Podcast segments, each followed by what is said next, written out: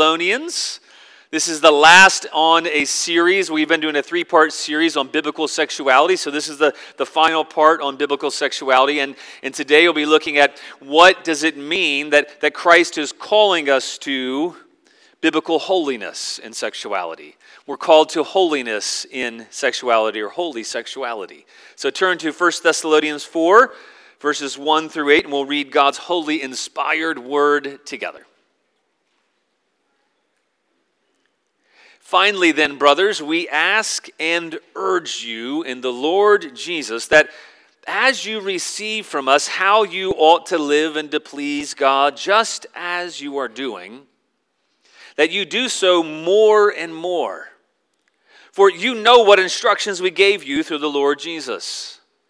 For this is the will of God, your sanctification, that you abstain from sexual immorality that each one of you know how to control his own body in holiness and honor, not in the passion of lust like the Gentiles who do not know God, that no one transgress and wrong his brother in this matter.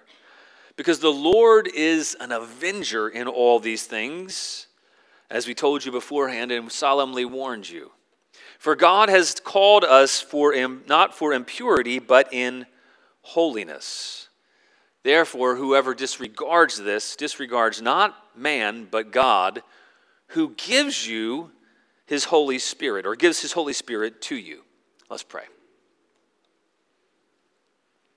Father, we are aware that the topic of biblical sexuality is difficult is difficult for us. But Lord, I pray that, that you would set us free to be able to see these things, to respond to your word. Thank you that, that your word instructs us and you intend to give us joy and freedom through your word. And Lord, thank you that you have already saved us. You've already redeemed all who place their faith in Jesus Christ.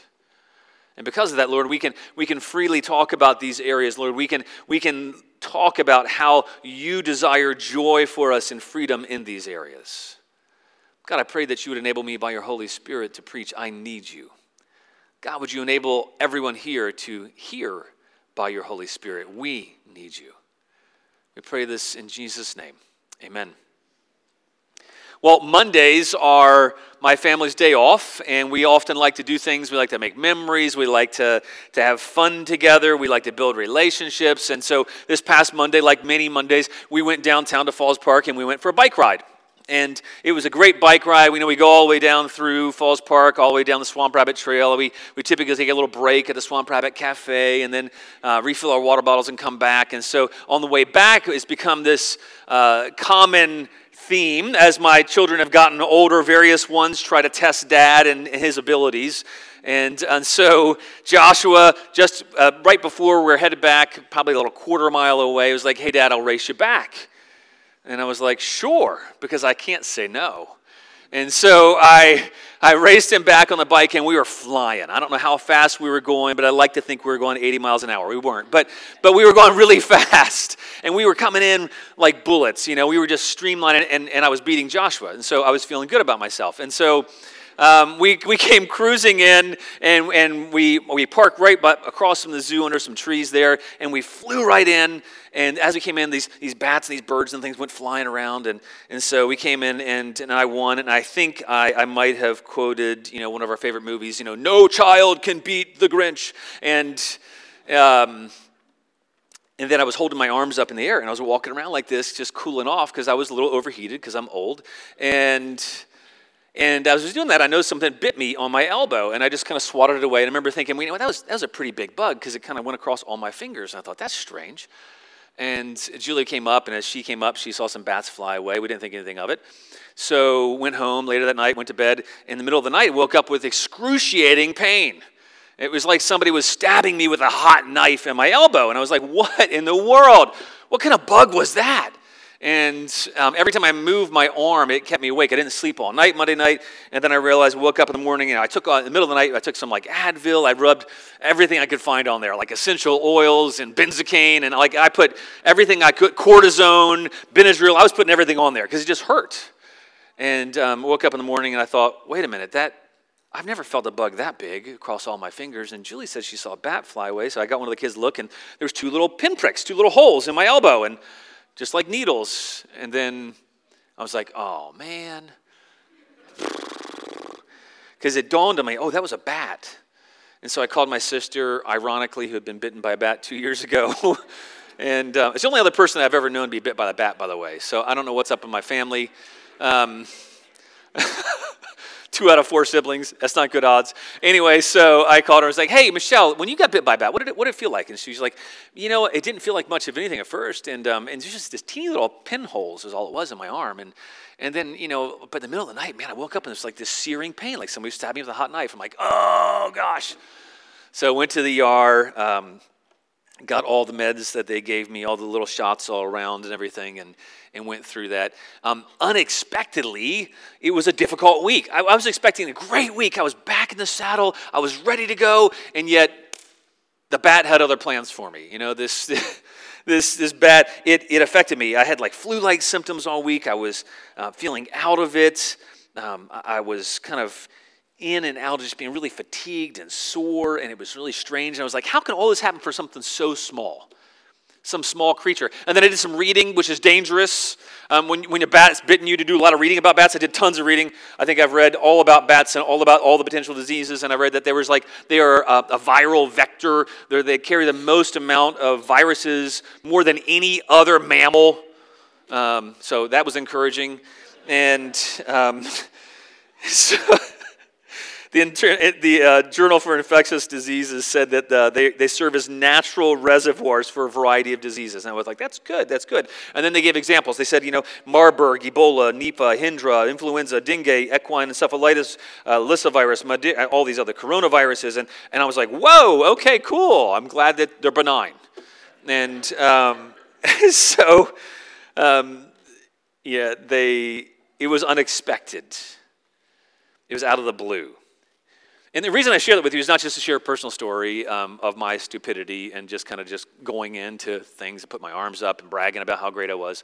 Um, but sometimes sexual sin. Sometimes sin is like that for us. It, it comes in, in, our, in our triumphant moments. It comes when we think we're doing really well, when we think we're doing fine. It, it comes when we are unaware and oblivious, when we enter into environments where we shouldn't be really, or enter into environments oblivious to the dangers around us, and then sin pounces. Temptation enters in, and it might seem like a small thing, but yet it has great and dramatic effects.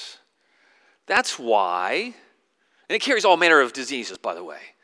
Sin causes all kinds of problems, shockingly so. And you would think that's just a little giving in to sin, just this little giving in to sexual morality, this little giving in to lust, this little giving in to the lust of the eyes, the lust of the flesh, the, these little things, it, they won't really result in much, but it can have really devastating consequences. That's why when God and His Word, He's serious about the topic of biblical sexuality. And, and in fact, it's, it's all throughout Scripture from the beginning to the end it, because who we are is we are beings who are physical, not only physical, but we're physical beings made in God's image, male and female. Sin, we've, we've been talking about over the last few weeks, we've been made in God's image, and yet sin has entered in and, and, and has caused a sexual brokenness in, in our very identity. We're not only sexual beings, but we are sexual beings. We have, we're a body, spirit, and soul, and we're all kind of together as one. We can't separate out one portion. And so sin, when it entered in, it broke us in many ways. And we saw last week that, that Jesus is the answer to our brokenness. But, but meanwhile, how do we live?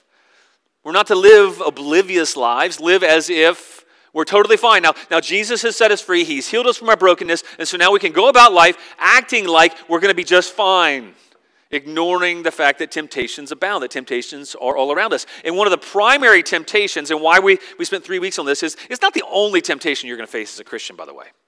But one of the primary temptations you will face is through our physical bodies because God has made us as bodies, right? And so, one of the primary ways the devil tempts us is as bodies. He tempts us to think, hey, we need someone or something else other than God something else to satisfy us, something else to make us feel accepted, something else to make us feel wanted, something else to make us feel loved. And so we turn to all kinds of things. And one of the first things that we can turn to as physical beings is sexual sin. And so the Bible is very clear. And it's, it's not here because God wants us to be Pharisees or because he somehow thinks that we need to earn favor before him. No, it's, it's really because we've been made new, because we've been given the strength of his Holy Spirit, because he's made us born again. Now he wants us to live free from encumbrances, free from the nasty effects of sin, free by, by being aware of, of this temptation to sexual immorality. And so in, in Thessalonians 4, he's not writing this to him because he wants them to, okay, now that you've been, been saved, now you have to be moral people and, and keep your salvation because otherwise it's going to fall away from you. You know, he's, he's wanting them to experience joy in the Christian walk, to grow. They've already grown immensely in the Christian life, and He wants them to grow even more. Now, that's true for us as well. You've been born again. If you place your faith in Jesus Christ for the forgiveness of sins, you've been born again. You've been made new. You've been made alive. But there's some impediments to growth, and one of those impediments is sexual morality. And God says, No, I want you to grow. I want you to experience joy. I want you to be even more like Jesus. And because I want you to be more like Jesus, I want you to say no to sexual immorality, to be, to be holy and honor God. What we see here is that from Scripture, how we're to live in regards to our sexuality, it's, it's simple, it's not easy, but it's simple.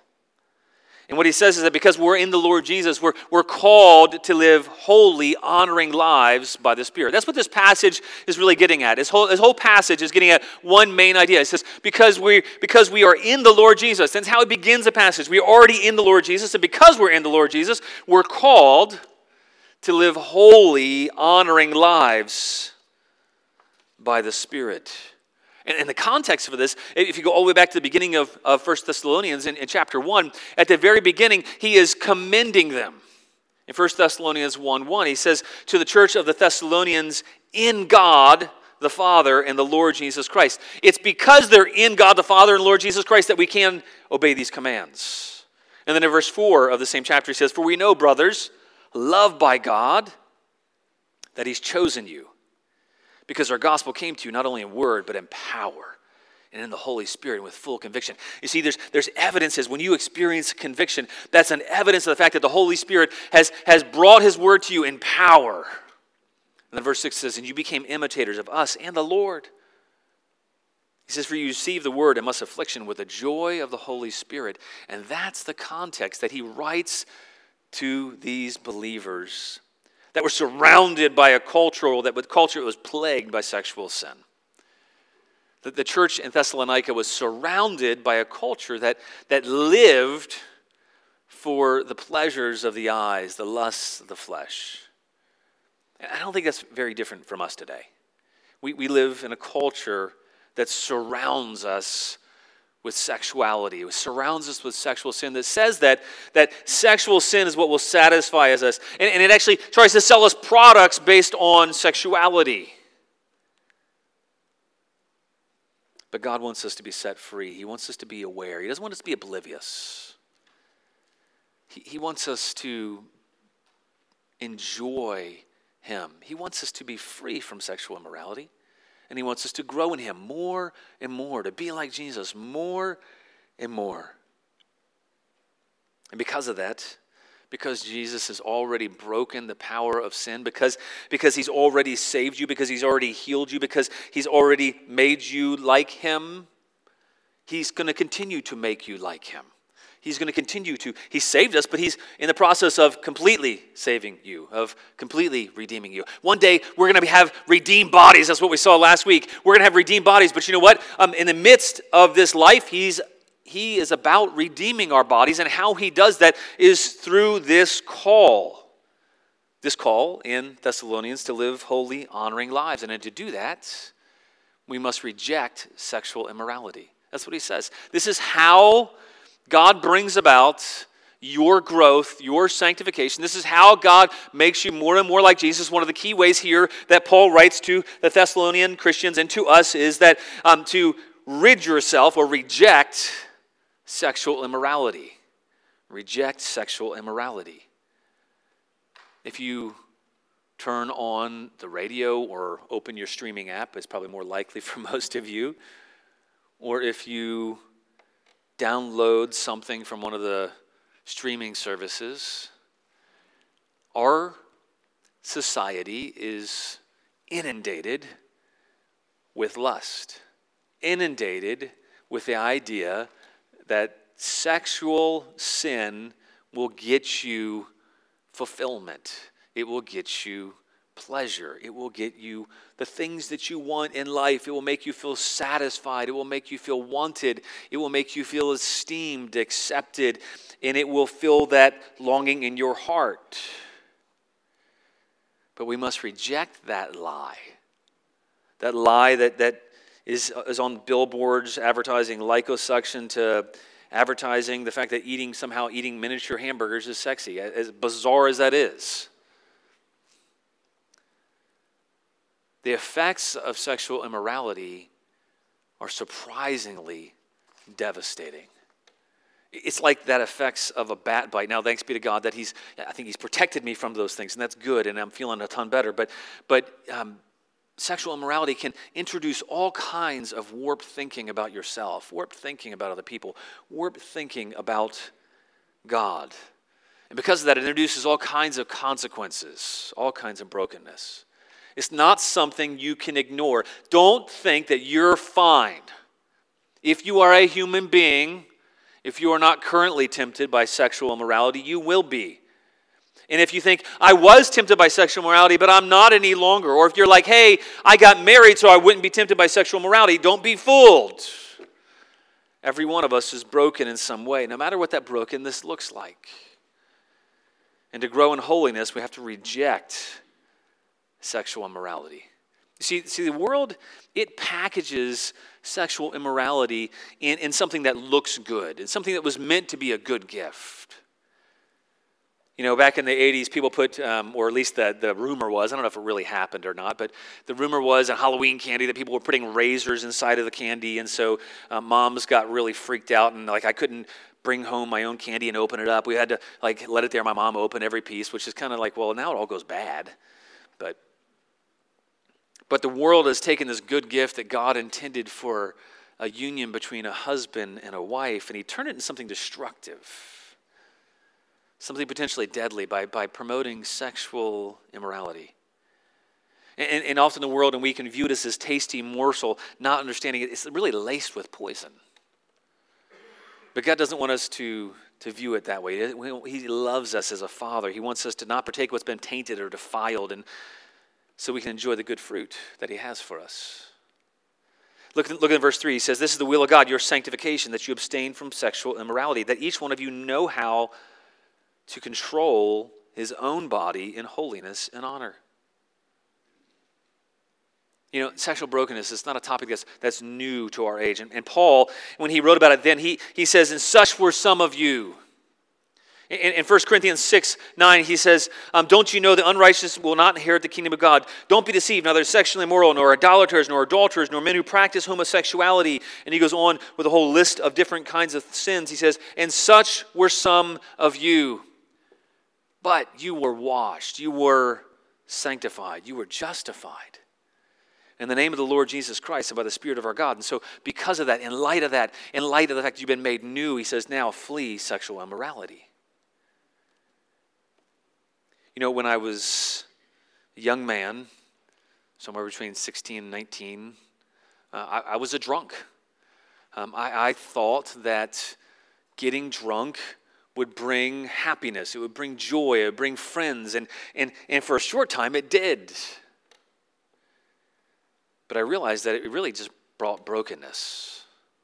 It brought heartache, it brought pain. It, it now I'm, I'm, I'm no longer a drunk.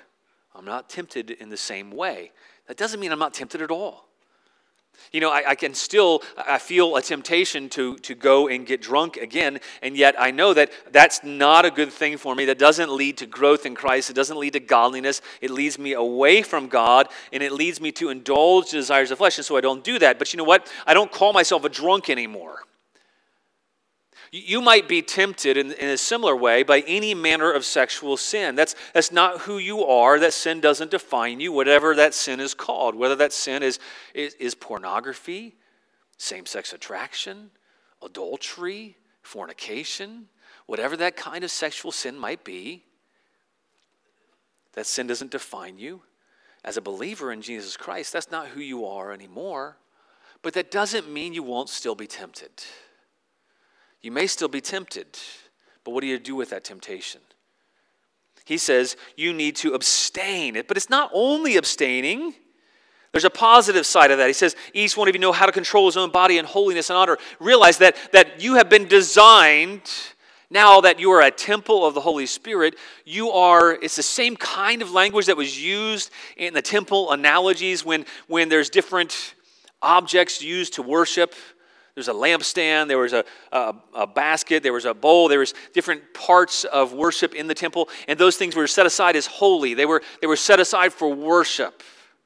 They were set aside to, to point to God, to point to our need for God, to bring us closer to God. And so now he says, conduct yourselves and, and your own body in holiness in the same way that you now are the temple of the Holy Spirit and you have been designed in such a way that you're to point to God. He says, conduct yourselves that way. Control your body that way. Control your body in such a way that you realize you were created for something greater than the defilements of this world. And when the defilements of this world tempt you, when you're tempted by the lust of the eyes and the lust of the flesh, when you're, you're tempted to look, when you're tempted to give in, when you're tempted to romanticize, and by the way, women, you might be tempted in ways that men are not. You might not be tempted by looks, but you might be tempted by romanticism and, and imagining a romantic guy sweeping you off your feet, and that's not who your husband is. And so you can be tempted to sexual morality through those covert means. No matter how you are tempted, Remember, those things are defiling things. Control our bodies in, in holiness, realizing that's not who God made us to be. And he says, control your bodies not only in holiness, but in honor. Honoring what? Honoring the fact that, that God has poured out his mercy on us. He's poured out his grace on us. He's made us new. Honoring the fact that it was the blood of Christ that rescued us.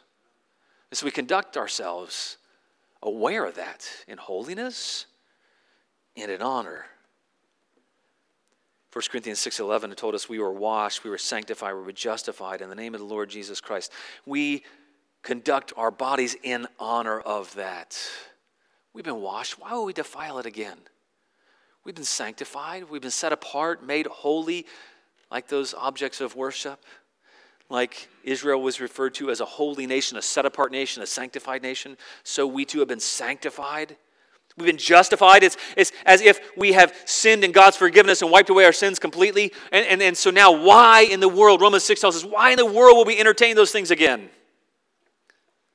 So, Christians, become adept at fleeing sexual immorality. Become adept at recognizing all the ways that it subtly can enter in.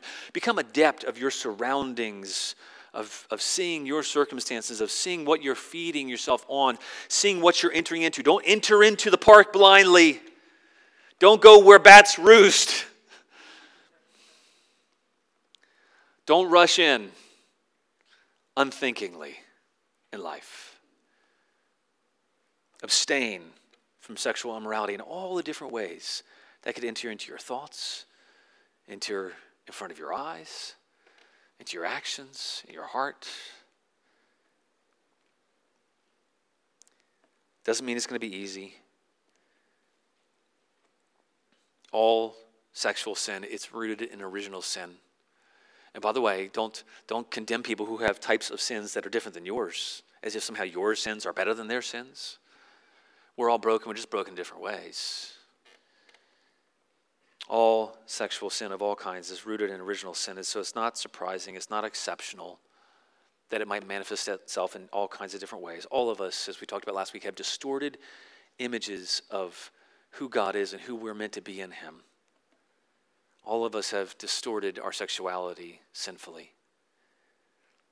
In a measure of whether something is sinful or not, not whether it feels natural.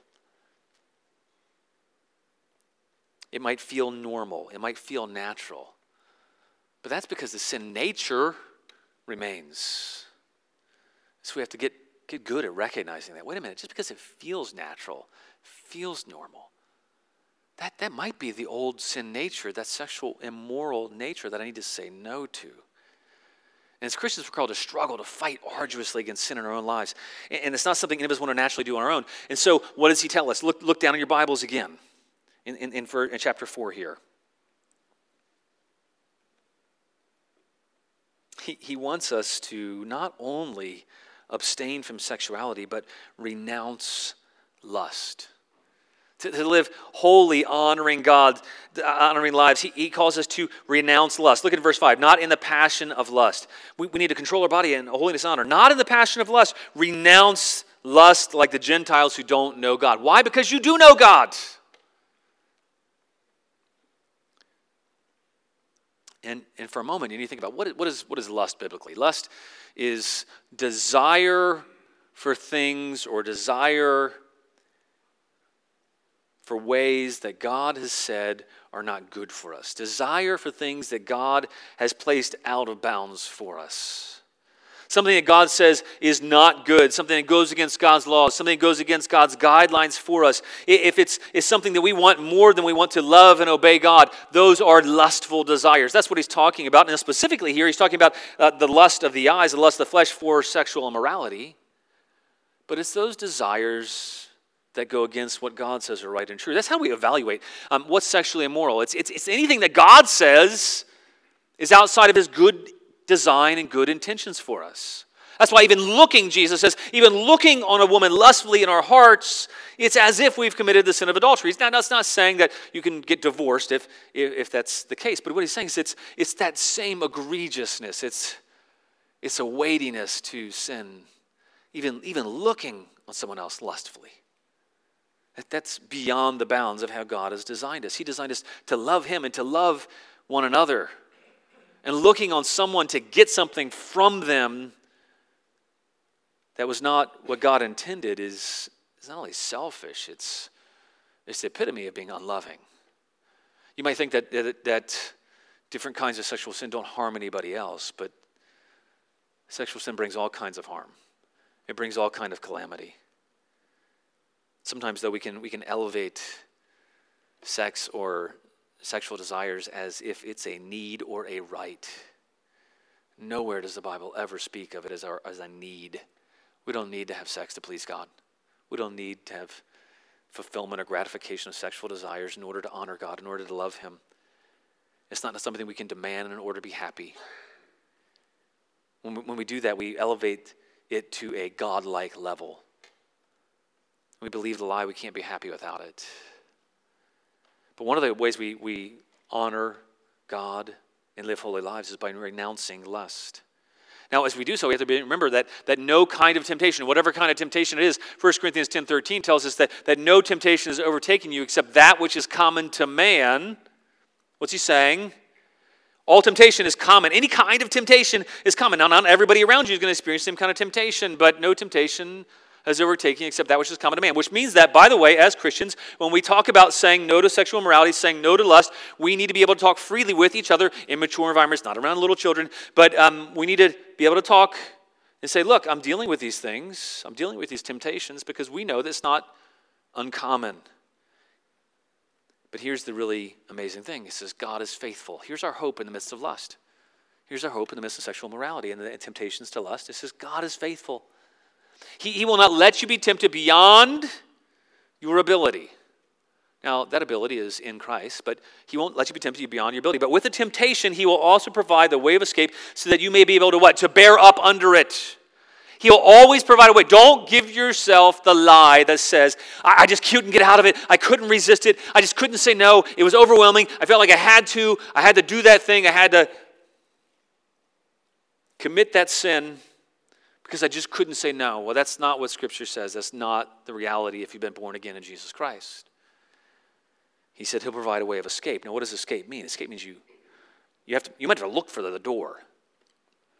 You know, in, in a dark, crowded building, when all the lights go out, you might have to look for that exit sign, but they're normally there, right? He'll provide a way of escape. We have to look for it. But provide a way of escape that we can endure that temptation. He says, Therefore, my beloved, flee from idolatry. That's ultimately what lust is it's, it's idolatry, it's putting something else other than God above God, as if that is the ultimate thing for us. That's what we need most. But we're not defined by that. We're not defined by our temptations. We're, no matter what struggle you have, no matter what temptation you have, you're not defined by your temptations. You're not categorized as whatever sin you can put in front of that, I guess whatever adjective, you know, you're not a, a drunk Christian, you're not a gay Christian, you're not a straight Christian, you're not a pornographic Christian, you're not whatever. No, you see, in Jesus Christ, we're just Christians. What matters is not that we're tempted, but how do we respond to temptation?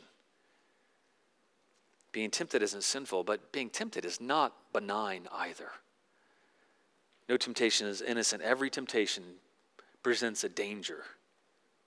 Don't think that those sins flying around like bats, that those are benign. You can just go right into the midst of them. You might get bit. Don't take temptation lightly. Don't put yourself in a place where we're tempted and think, I'll be fine. You know, I can just look at this image that I saw of a woman in a bikini, and I think that it won't lead my brain down a path it shouldn't go to. Don't think, you know what, I can, I can read this romance novel and it won't lead my heart astray to look for romance outside of my spouse. Or don't think, you know what, you know, I, I think ultimately that, that marriage is the ultimate good. If you're single, no, marriage is not the ultimate good. Here on earth, marriage is not the ultimate good. And by the way, you think singles being hard, marriage being hard, being married's hard too, right? Don't think that, oh, you know what, I'll get married and all my troubles will go away. Talk to married people. I love being married, by the way. It's a gift. it is a gift. But no matter what gift you've received, no matter what kind of gift you've received, whether you have a gift of singleness, and by the way, that's not a unique thing. It just means if you're single, then God's given you that as a gift for however long that lasts, for whatever period that is in. If you have that gift, then God's called you to Himself and, and be grateful for the gift while you have it. If you've been called to marriage, be grateful for the gift while you had it because you might not be married forever, by the way. And, and by the way, marriage is impermanent, it's only till death do us part. You know, singleness is impermanent, it's only till death as well. But you know what is lasting? What, what all of us, no matter what your status is, by the way, whether you're single or married, whether your status is, we're all married to Christ ultimately. And in heaven, there's not going to be any earthly marriage. We're, we're all going to be the bride of Christ, married to Him. And so, anything you might experience here on earth, anything you might long for here on earth as your ultimate satisfaction, fulfillment, is not it. It's just really meant to point us to the ultimate longing we have for Christ. And so, all of us, whether single or married, can give, resist the temptation to find fulfillment and satisfaction in your season of life and say, No, I'm actually going to use that to point me to seeing that Jesus is the ultimate fulfillment. He is the most beautiful one. He is the one I long for. He's the one I'm united with. He is the one who satisfies every desire. What matters is not how you're tempted, but how you respond to temptation. And all of us are going to be able to respond to temptation by His grace and through the Holy Spirit. But how do we do that? How do we, how do we do that? How do we say no to lust? Well, we do that by making no provision for it. In Romans 13, Romans 13, 12, he says, The night is far gone, the day is at hand. So let us cast off the works of darkness and put on the armor of light. Let us walk properly as in the daytime, not in orgies and drunkenness and in sexual immorality and sensuality, not in quarreling and jealousy, but put on the Lord Jesus Christ. What do we do? We make no provision for, he says, and make no provision for the flesh to gratify its desires or lusts. Make no provision. Don't provide means for you to lust. Don't provide means to your eyes. Don't provide means to your mind. Don't provide those means, but put on the Lord Jesus Christ. Find your desires satisfied in Christ. Fight by exercising self control, fight by disciplining ourselves. Don't have time to go through all the different scriptures that, that reference these things, but 1 Corinthians 9, it tells us about, about exercising self-control in 1 Corinthians 9, 25. And in, in 2 Corinthians 10, 3, says, we, though we walk in the flesh, we are not waging war according to the flesh.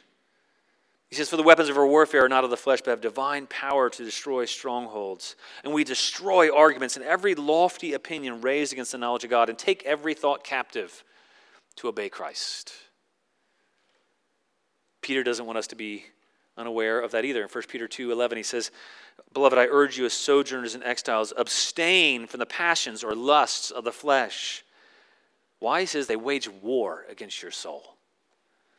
They wage war against your soul. And then Romans 1, if you remember Romans 1, it talks about the fact that it begins with not honoring God, and then God gives us over to lusts. Paul tells us in, in Thessalonians, well, he says, control your body, honoring God, so that he, you, you aren't given over to lusts. You know, lust, it's a temptation to live for yourself as if, as if fulfilling our own desires is a higher good than living for God. And he says, no, don't, don't give yourself over to those things. Wage war because we're in a war.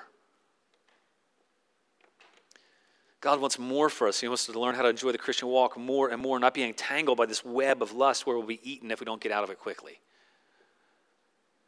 And we see that to live holy, honoring lives, he, talks about respecting our brothers and sisters. So it's not only renouncing sexual sins, it's not just rejecting lust, but it's also respect for our brothers and sisters in Christ. Now, he uses the word adelphoi, which is translated in the ESV as brothers, but it, means brothers and sisters. It's not just, it's not just men. We respect. He says, see to it See to it that you respect your brothers.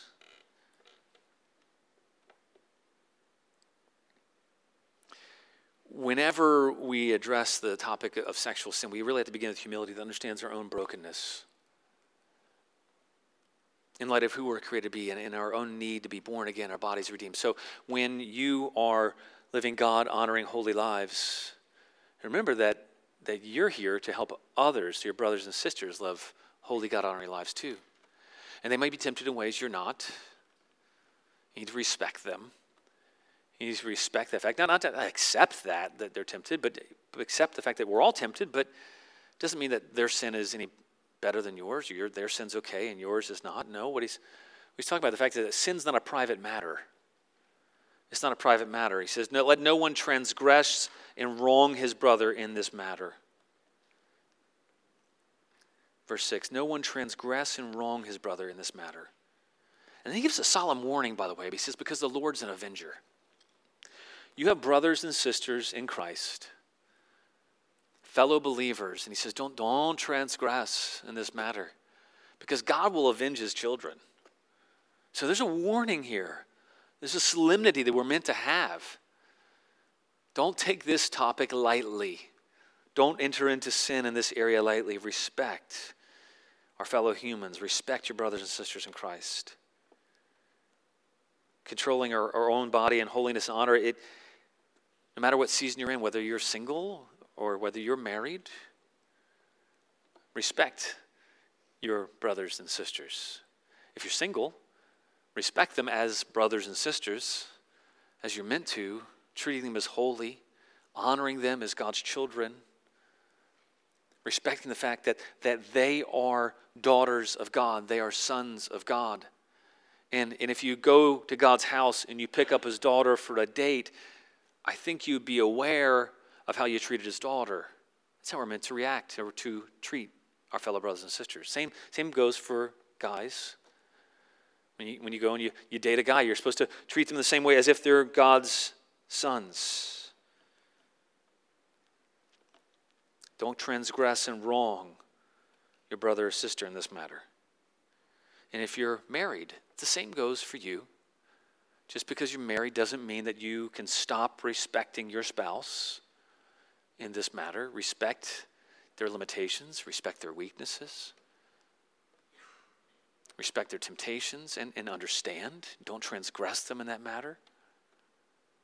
Don't look to get from them what you really only meant to get from God.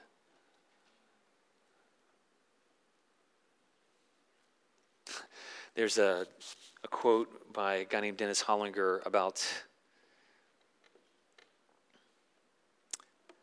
sexual relationships. And he says, Life without sexual intimacy in marriage is not a deficient life.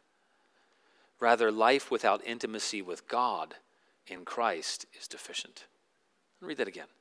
Life without sexual intimacy in marriage is not a deficient life. Rather, life without intimacy with God in Christ is deficient. You see, Jesus, he was, he was selfless, he was mature, and he was committed, but he was never married. And through Jesus, all believers have his name. There's nothing lacking for any who are in Christ. Entrance into the new covenant, it comes through being made his children, being made fellow brothers and sisters in Christ. And, and better than the blessing of, of sexual intimacy is intimacy with Christ, better than the blessing of children is becoming God's children in the new covenant. And by the way, the new covenant, if you're single and you're thinking, hey, I, I, I, am not fulfilled, I'm not, can't be satisfied because I'll never really have children, here's what the Bible would say about that. No, you actually can have spiritual children that will last into eternity. And you can be fruitful and multiply. You know, Jesus was very fruitful and multiplied. He never had kids. The Apostle Paul, we, we, don't, we don't see anywhere that he had children yet. And he was, he was fruitful and he multiplied his spiritual children. Whatever season you are in, it's a gift from God, no matter how long that lasts. And for whatever season you're in, we're called to respect our brothers and sisters in this matter. The holy way might be a hard way, but the hard way leads to life. How you treat each other is important. Treating each other with compassion honoring each other. Realizing, wait a minute, you know, people are sexually broken in ways that we're not, but we've all sinned, fallen short of the glory of God. We've all been made in God's image, and yet um, that image has been broken. So let's help each other in this matter. Let's not wrong each other in this matter. And then lastly, to, to live holy, honoring lives, we have to remember that remember God and His Spirit. So we must refuse sexual immorality, reject lust, respect our brothers and sisters, and then remember God and rely on His Spirit. What does he say in the very last part? He says in verse 8, the end of verse 8, who gives his holy, God who gives his Holy Spirit to you. Don't forget that you have the Holy Spirit in the fight against sin. We don't have to live like we used to live anymore. All of us needed to be born again in order to live new lives. But here's the good news if you're a believer in Jesus Christ, you've been born again. And if you've been born again, here's, here's something really amazing. You've been given the very Holy Spirit of Jesus Christ, the same Jesus who said no to every temptation by the Spirit. You've now been given that Holy Spirit. So you can say no to every temptation. But we need to remember whose we are.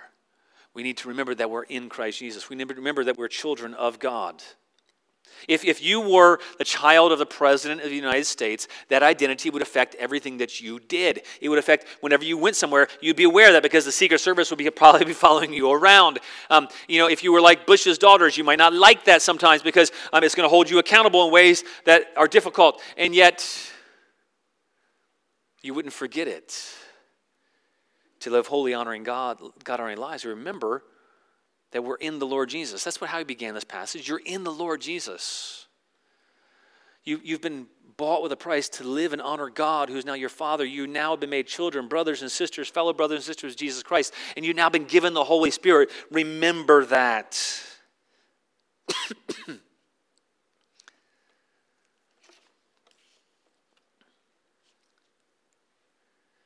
1 Peter 1.14 says, As obedient children, don't be conformed to the passions of your former ignorance, but as he who called you is holy, you also be holy in all your conduct. Since it is written, You shall be holy, for I am holy. Remember you're God's children. And remember that you have the Holy Spirit. When you're fighting sexual sin, don't think that it won't cause any harm. All throughout the Bible, there's story after story of, of the damage that was done. Noah's son Ham sinned, uncovering the nakedness of his father. Lot's daughters committed incest with him. Jacob's daughter Dinah was raped. Judah slept with his, his daughter in law Tamar, thinking she was a cult prostitute. There was David committing adultery with Bathsheba, murdering to cover it up. Uh, there was, there's all manner of sexual sin. Hosea's wife Gomer was a continual prostitute. The, the, the, the portraits of sexual immorality in the Bible are not good, and they're meant to make us hate it, to be warned of the dangers. But he doesn't leave us there. He doesn't leave us there. He gives us His Holy Spirit. And he gives us all manner of tools. And in case you're wondering, um, talk to another believer here. Um, there's all manners of tools for fighting sin. And hopefully, you've been reading through the book of Ephesians in your, um, at least with someone else, sometime this summer.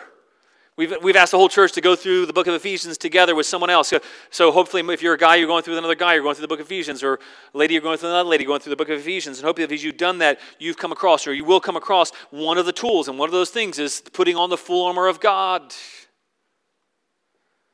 Guarding your heart with the breastplate of righteousness, not looking to be right or fulfilled in someone else. Guarding your thoughts with a helmet of salvation guarding your ways, your path with your feet shod, the preparation of the gospel of peace, um, guarding from the onslaught of the enemy by, by holding the sword of the Spirit, by keeping the belt of truth around you, focusing on Christ, putting on Christ.